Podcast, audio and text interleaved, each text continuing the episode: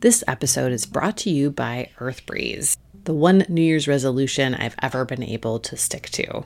It's completely transformed my laundry experience. Gone are the big, heavy plastic jugs, the measuring out of detergent every time. All I do is grab an Earth Breeze wash sheet. All I do is grab an Earth Breeze Eco Sheet. It looks just like a dryer sheet, except it's slightly less dry. It's ultra concentrated detergent. I throw it in the wash, and that's it. Never think about it again. Laundry comes out great, clean, fresh smelling, no harmful chemicals or bleaches or dyes or anything in there. If you want to change up your laundry game this year, right now my listeners can get started with EarthBreeze and save 40%. Go to earthbreeze.com slash drilled. That's E-A-R-T-H-B-R-E-E-Z-E dot com slash drilled for 40% off your subscription.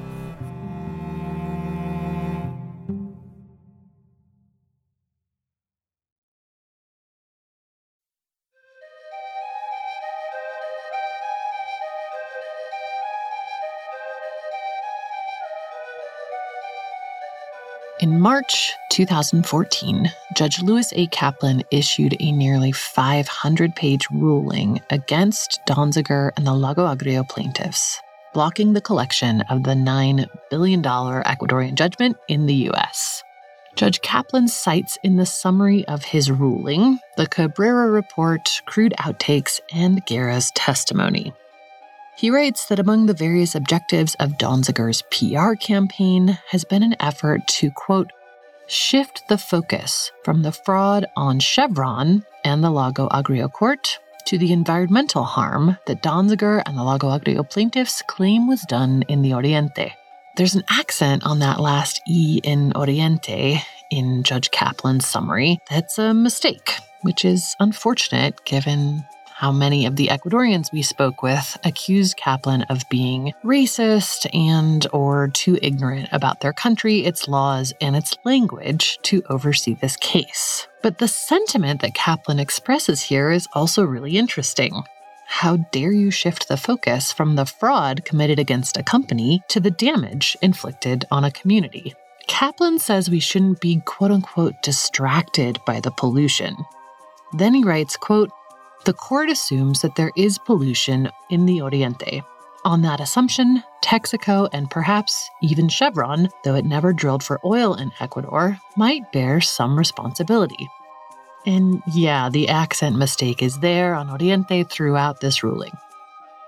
Kaplan continues, quote, in any case, improvement of conditions for the residents of the Oriente appears to be both desirable and overdue. But the defendant's effort to change the subject to the Oriente, understandable as it is as a tactic, misses the point of this case. The issue here is not what happened in the Oriente more than 20 years ago, and who, if anyone, now is responsible for the wrongs then done. It instead is whether a court decision was procured by corrupt means, regardless of whether the cause was just. An innocent defendant is no more entitled to submit false evidence, to co opt and pay off a court appointed expert, or to coerce or bribe a judge or jury than a guilty one. So even if Donziger and his clients had a just cause, and the court expresses no opinion on that. They were not entitled to corrupt the process to achieve their goal. Justice is not served by inflicting injustice. The ends do not justify the means. This passage has really stuck with me throughout this season, and it raises some really big questions that we're going to spend these last two episodes grappling with. What is justice? Where is the line between the law and morality? Are there ends that justify means? And if so, what kind of means? Welcome back to Drilled, Season 5, La Lucha en la Jungla. I'm Amy Westervelt, and this is episode 10 The Kill Step. We're going to dig into what happened after the RICO judgment and all these messy questions right after this quick break.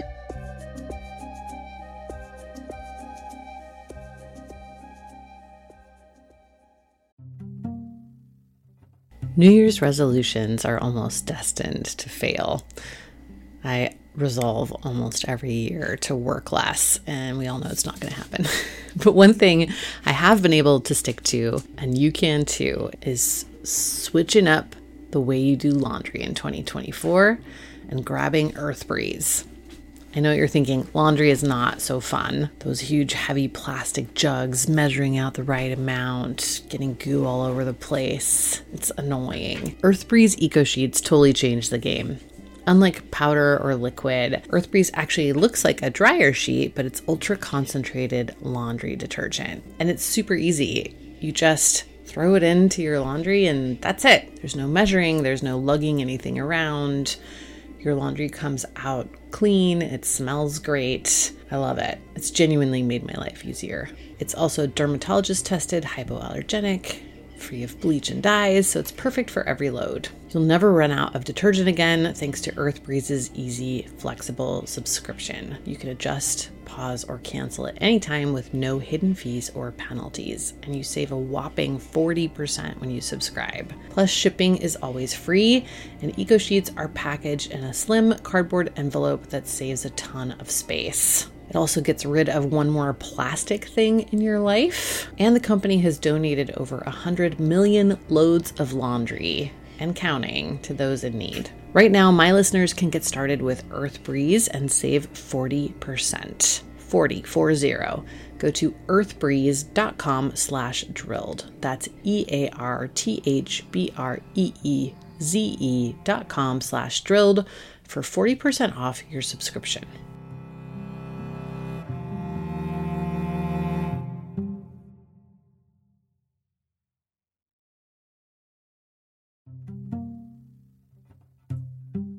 Hi, it's Amy here, and I'm excited to tell you about a new podcast from APM Studios and Western Sounds called Ripple. Such a good idea, this show.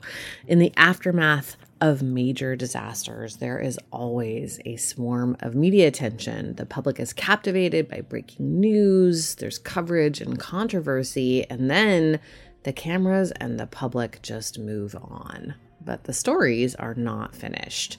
Ripple is a new series investigating the stories we were told were over. In season one, the reporting team traveled hundreds of miles across the Gulf Coast to learn the ongoing effects of the 2010 Deepwater Horizon oil spill, which are still impacting many coastal residents more than a decade later.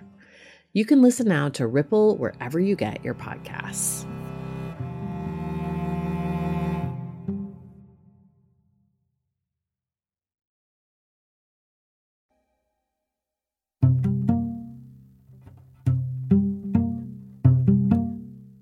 I want to tell you about one of my personal favorite podcasts. It's called Behind the Bastards. You'll see why I love it when I explain what it is. Behind the Bastards is a twice weekly podcast series from Robert Evans and iHeartRadio that looks behind the bad guys in history. There's a reason the History Channel has produced hundreds of documentaries about Hitler, but only a few about Dwight D. Eisenhower. Bad guys and gals are eternally fascinating. Behind the Bastards dives in past the Cliffs Notes of the worst humans in history and exposes the bizarre realities of their lives. Listeners will learn about the young adult novels that helped Hitler form his monstrous ideology, the founder of Blackwater's insane quest to build his own air force, the bizarre lives of the sons and daughters of dictators, and Saddam Hussein's side career as a trashy romance novelist. Host Robert Evans has worked as a conflict journalist in Iraq, Ukraine, and Syria. He has covered political unrest and violence across the United States since 2016. He also hosts several other popular iHeart radio podcasts The Women's War, It Could Happen Here, and Worst Year Ever. Episodes are out every Tuesday and Thursday. Listen to Behind the Bastards on the iHeartRadio app or wherever you get your podcasts.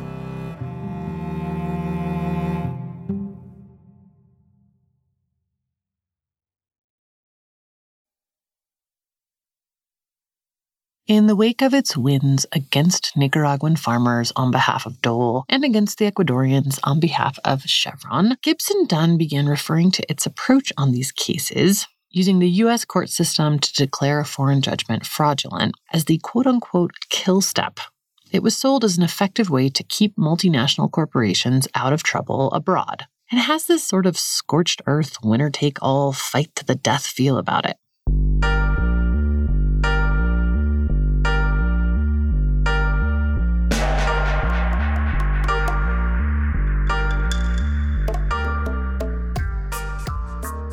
As soon as the RICO verdict came down, Donziger and his appeals lawyer Deepak Gupta began working on an appeal.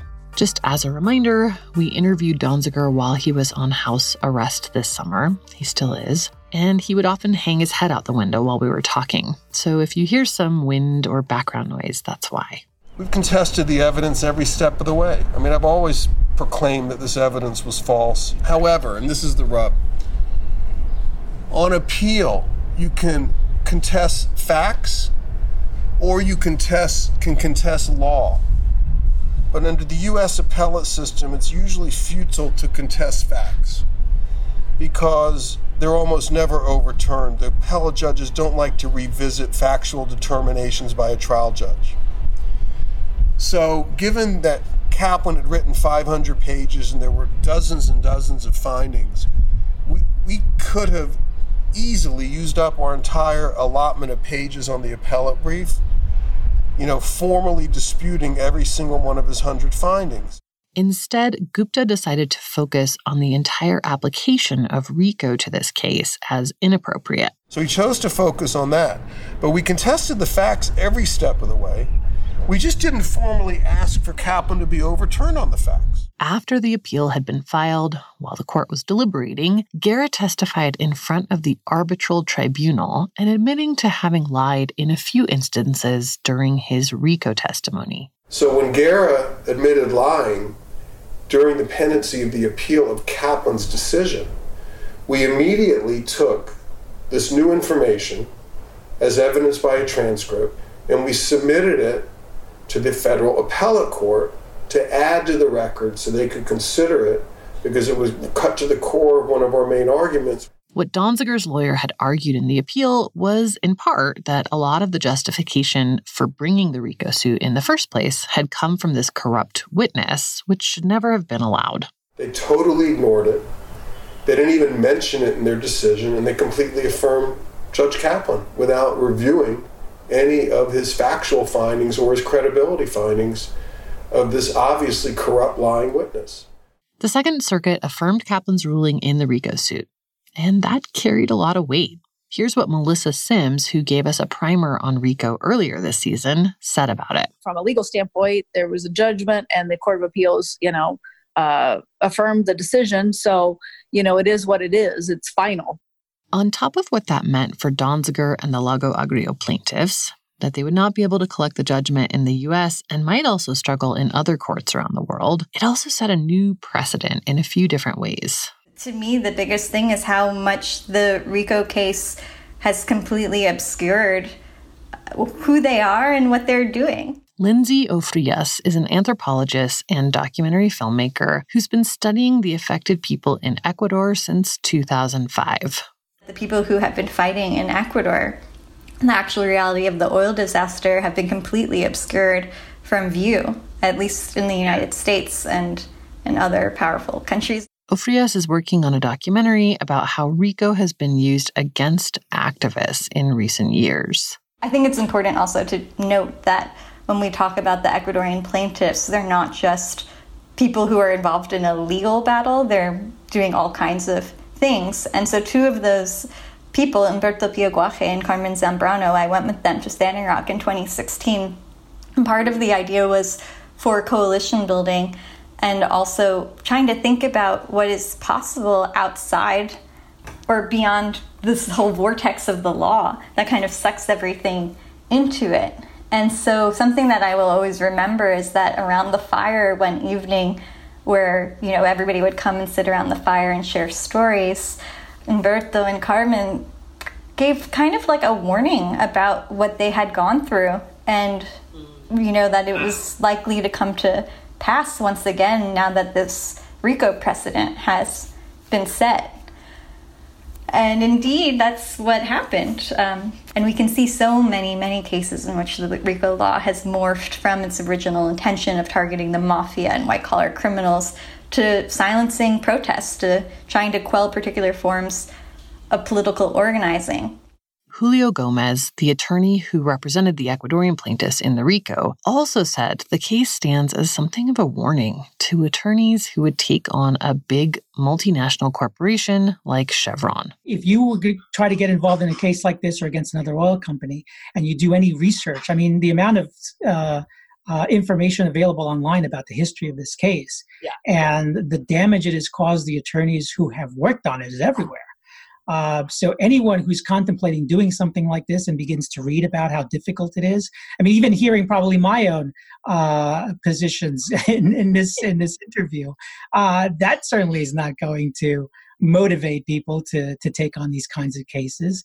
Yeah. Uh, it's yeah, it's it creates an enormous chilling effect, and that's again more of the disadvantage for people who are trying to seek justice. According to Sims, there has also been a surprise silver lining for some plaintiffs' attorneys. Well, you know, I, I I've been watching it since its inception, just because I felt so badly for the people in Ecuador who face this environmental disaster, and um, so it's it's fascinating watching it unfold. And I thank the Lord I'm not a part of it at this point in time but but we have a lot that we're learning from it. Plus, we have a lot of information that we're going to be able to utilize in our cases going forth. So, one of the things that we're doing as a plaintiff's bar is we're actually exercising the rights of these people internationally to sue in the United States.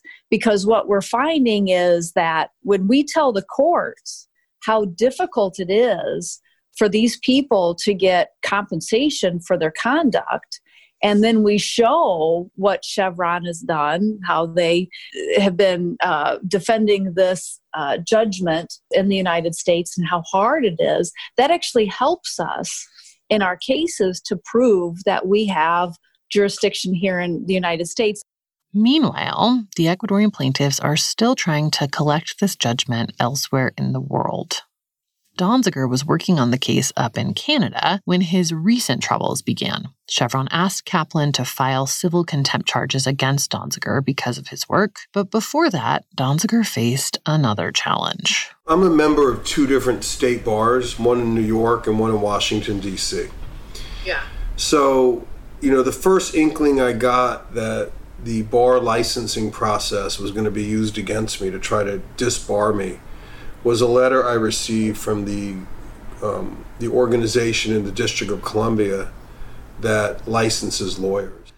Donziger says he remembers this letter vividly. Basically, it said that they had heard about the RICO decision and were concerned and wanted to hear his side.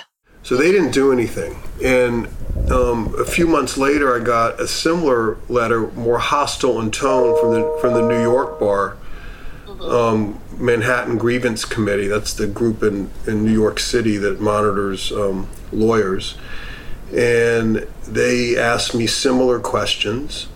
Um, but the big difference was the referral to the New York Grievance Committee came from several judges on the federal bench who work with Judge Kaplan on the same court. The letter argued that Donziger was a threat to the public and should be immediately disbarred without a hearing. In July 2018, he was suspended from practicing law. I mean, I had my law license suspended without a hearing, so let's go back.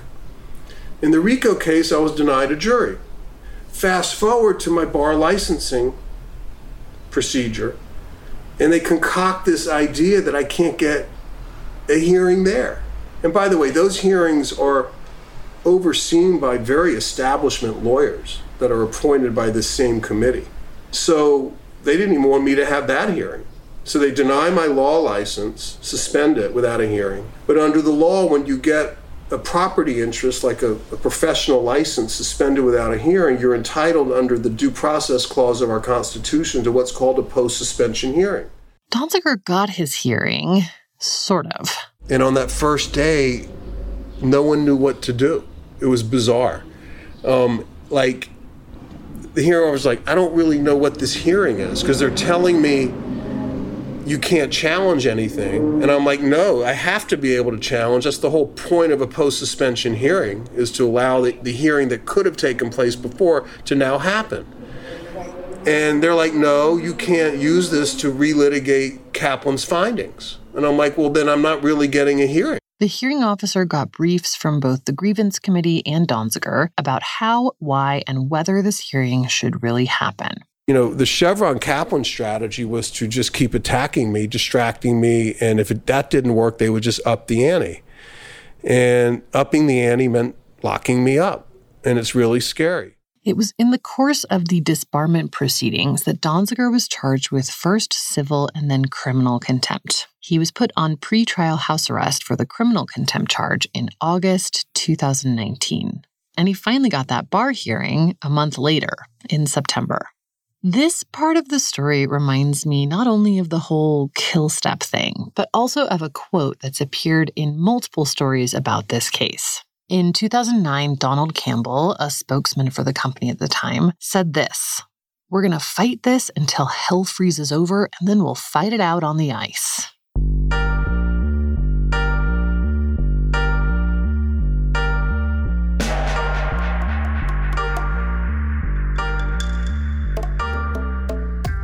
When his bar hearing happened in September 2019, Donziger had to request permission from the court to leave his apartment. He showed up to the hearing with his ankle bracelet on.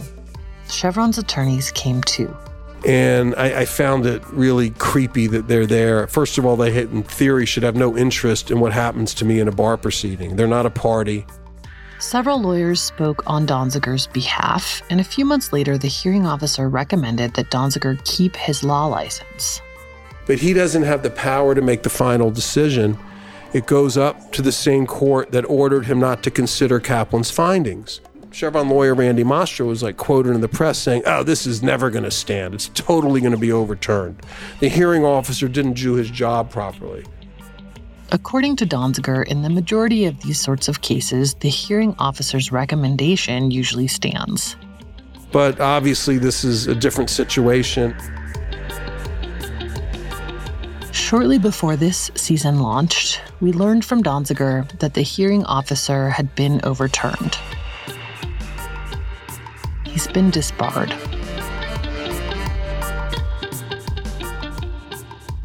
He filed an appeal in September, and now he's waiting to hear back from the New York State Court of Appeals.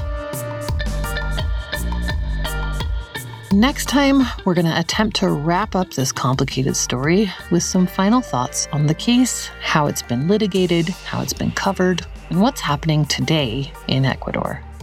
Come back for that.